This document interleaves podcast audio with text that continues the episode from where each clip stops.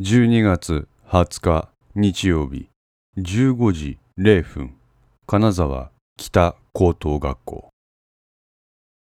金沢市北部の野志子山麓に位置する金沢北高は文武両道を校訓とした厳格な校風の私立高校である。どこの学校にもありそうな校訓であるがここはそれを堅実に実践しその成果を上げていた。日本で最も偏差値が高いと言われる東京第一大学に毎年卒業生を複数名送り込み、片やインターハイに出場するほどの実力を持った部活動も数多く存在する。兵庫だけが一人歩きするような学校ではなかった。金沢北高では挨拶、身なりなどの規律面で校則に反したことがあれば厳しく処分される。また先生や先輩の指示は絶対であり、それに背いた者には容赦ない制裁が課せられることとなっている。このような昔ながらの軍隊的な校風にもかかわらず、結果として実績を出しているので、人々はその校風を公には批判しなかった。だが近年ゆとり教育なるものが国の施策として採用されてから保守一本の北高の校風を嫌ってか受験生やその親たちがこの高校を敬遠するようになってきておりその影響で北高は厳しい経営状況にあった。今日は日曜日だというのに校舎に活気があった。職員のものと思われる自動車も複数止まっている。きっと生徒の部活を監督するために休日でも出勤しているのだろ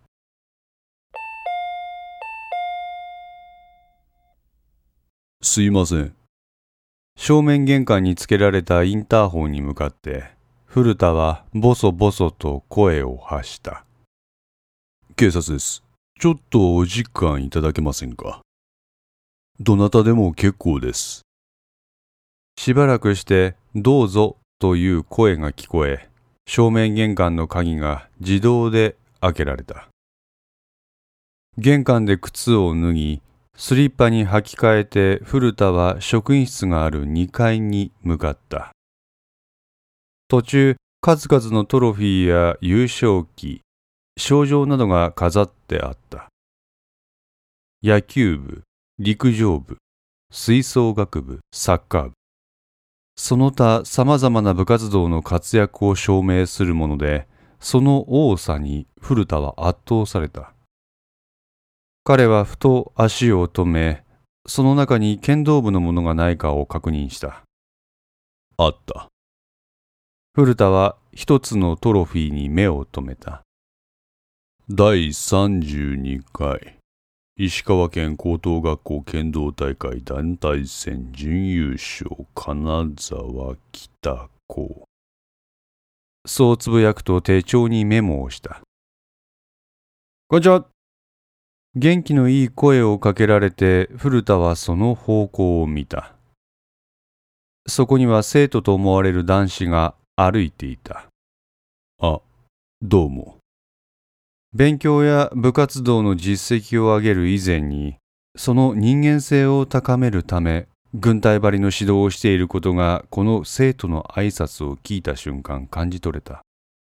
と同時に、警察という規律正しい仕事をしている自分が、この生徒と同じように挨拶一つ、ろくにできないことを不甲斐ないと感じた。社会に出るとこんなもんか。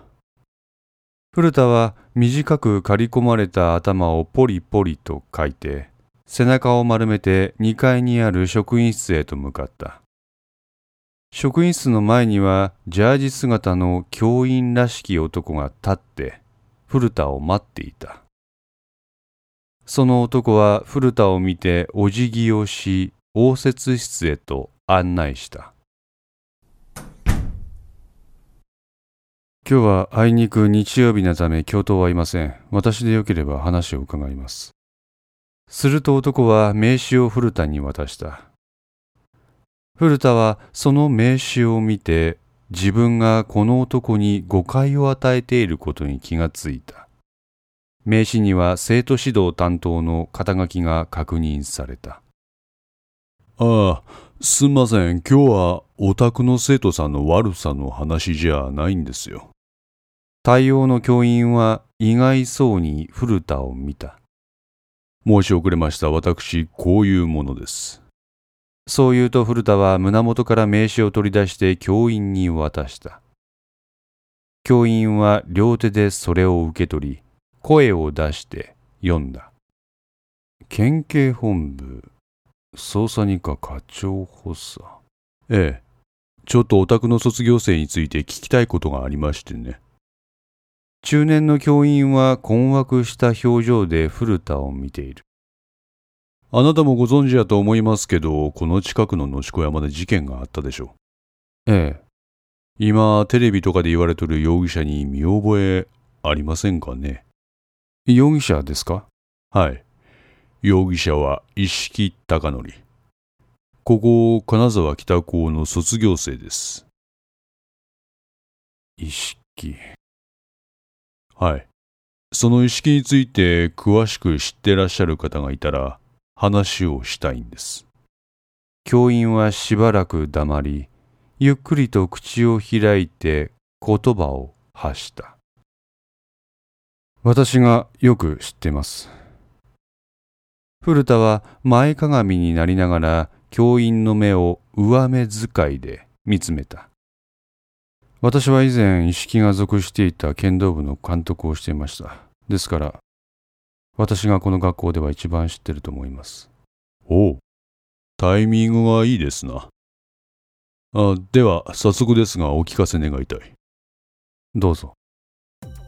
意識は高校時代どういう人物でしたか？当時から貧困法制な男でした。勉強はあなたがご存知の通りできる男です。部活動については？彼が部長だった時に県大会で準優勝の成績を収めました。当校において剣道部でここまでの結果を出したのは彼の代を除いて後にも先にもありません。おう。特別な練習とかでもしたんですか？いや。あ。でもやったといえばやったのかもしれませんね。どんな？当校は野子山をランニングコースとしてよく利用しとるんですけど、彼の代ではそれの応用といってはなんですが、野子山全体を利用した鬼ごっこをしておりました。鬼ごっこ？ええ。ただ闇雲に走ってるだけですと辛いもんです。そこでゲーム性のあるランニングにしたんです。と言ってもこれは結構辛いんです。山全体使えますから。ああ、そりゃそうでしょうな。逃げる方も隠れるところいっぱいあるし鬼にしても待ち伏せできるとこがわんさかある。しかもフィールドは広大ときたもんだ。ええ。そりゃ初めは鬼は誰も捕まえることできませんでしたけど慣れとでも言うんでしょうかね。動物的な勘が研ぎ澄まされるんかなんとなく気配を感じるようになるんです。意外なことに2週間もしたら日没までには決着がつくようになってました。非常にユニークなトレーニングですな。そりゃ基礎体力がつくはずや。ついでに勝負感も身につく。で、同時に野子山の地理に明るくなる。そうですね。いわゆる舗装された一般道を使用していると見つかりやすいので、自然と険しい道なき道を生徒は選択するようになります。今でもそのトレーニングはされてらっしゃるんですか？いや、それは彼の一代で終了しました。同じ教員の間から、怪我人が出てもおかしくないって指摘されたからです。確かに、今思えば危険なことを容認していたって思いますね。でも、基礎体力や動物的な勘を養うには手っ取り早い方法だったような気もします。古田は教員の話す言葉の一言一句も逃さないようにメモを取った。で、刑事さん。こんな部活の話と今回の事件、何の関係あるんですか？いや、まあ、気にせんでください。大変参考になっております。そうですか。教員は何やら腑に落ちない表情だった。K さん、何でしょうか？私は、正直、複雑な気持ちなんです。自分の教え子が疑われてるんですから。お気持ちはよくわかります。それは私たち警察にとっても同じことです。意識は私の上司に当たりますから。とにかく事件の真相解明と被疑者の逮捕。これが先決ですので、ぜひともご協力ください。わかりました。教員ははっきりしない表情で古田の糸を組んだ。では、当時の剣道部の部員を教えてください。ああ、野宿山で鬼ごっこしとった部員だけで結構です。実質的にやっとったトレーニングでしたんで、えー、人数少ないですよ。えっと、確か、12名だったかな。名前は？部長の意識、他にはレギュラーメンバーの佐竹、村上、赤松、鍋島。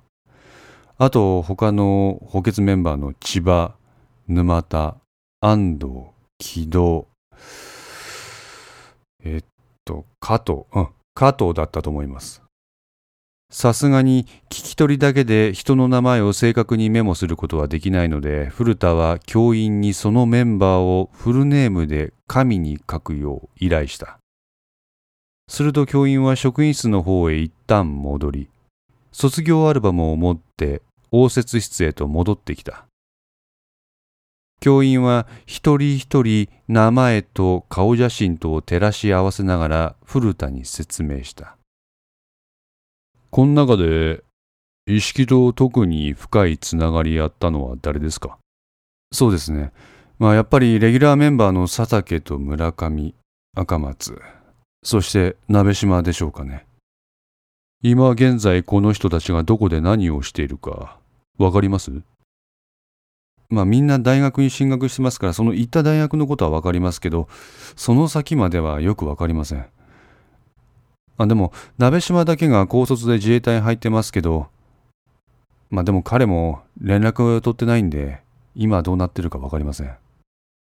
古田はメモ帳の鍋島の名前を円で囲んだ。どうして鍋島さんは自衛隊に？彼は飛び抜けて強かったんです。剣道には団体戦と個人戦とがあるでしょう。はい。意識の代は団体戦が検体で準優勝。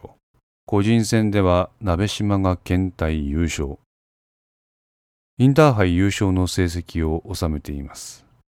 おお、そりゃすごい。で、大学に行くのは遠回りだってことで、そのスキルを生かすために自衛隊に入隊したんです。あの代の連中が結果を残せたのは、鍋島の強さに引っ張られたところもあるんじゃないでしょうかね。そんなに強いんやったら当県警の戦力として欲しかったですね。いや、彼は昔から軍事の方面に個人的に興味持っていたようでしたから。警察は受けなかったんでしょう。ああ、そうですか。わかりました。そう言うと古田は佐竹、村上、赤松、鍋島の当時の住所を控えて職員室を後にした。玄関まで足を進めていると吹奏楽部の練習だろうか、ホルンやトランペットの音が聞こえていた。何やら懐かしい感覚が古田を包んだ。そんな矢先、彼の携帯電話が鳴った。古田は足を止めた。はい、もしもし。ええ。はい。え外車の身元分かったんですか？はい、大丈夫です。控えられます。古田は携帯電話を左耳と肩で挟んで、器用にメモ帳を取り出してペンを握った。しかし、彼の手はそのまま止まった。穴山と井上。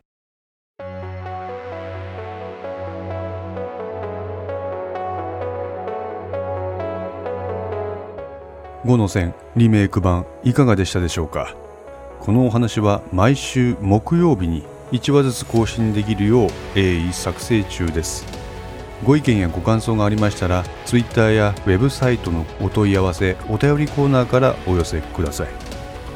皆様の声は私にとって非常に励みになりますのでぜひともよろしくお願いいたします。お寄せいただいた声には実質ですが何かしらの返信をさせていただきます。特にお問い合わせお便りのところからお寄せいただいた感想などはポッドキャストの中でも紹介させていただこうかと思っております。また iTunes Music Store の中のレビューも頂戴できれば嬉しいです。5の線3も同時更新しています。よかったらそちらの方もお聴きくださいますと嬉しいです。それでは皆さんまた来週。ごきげんよう。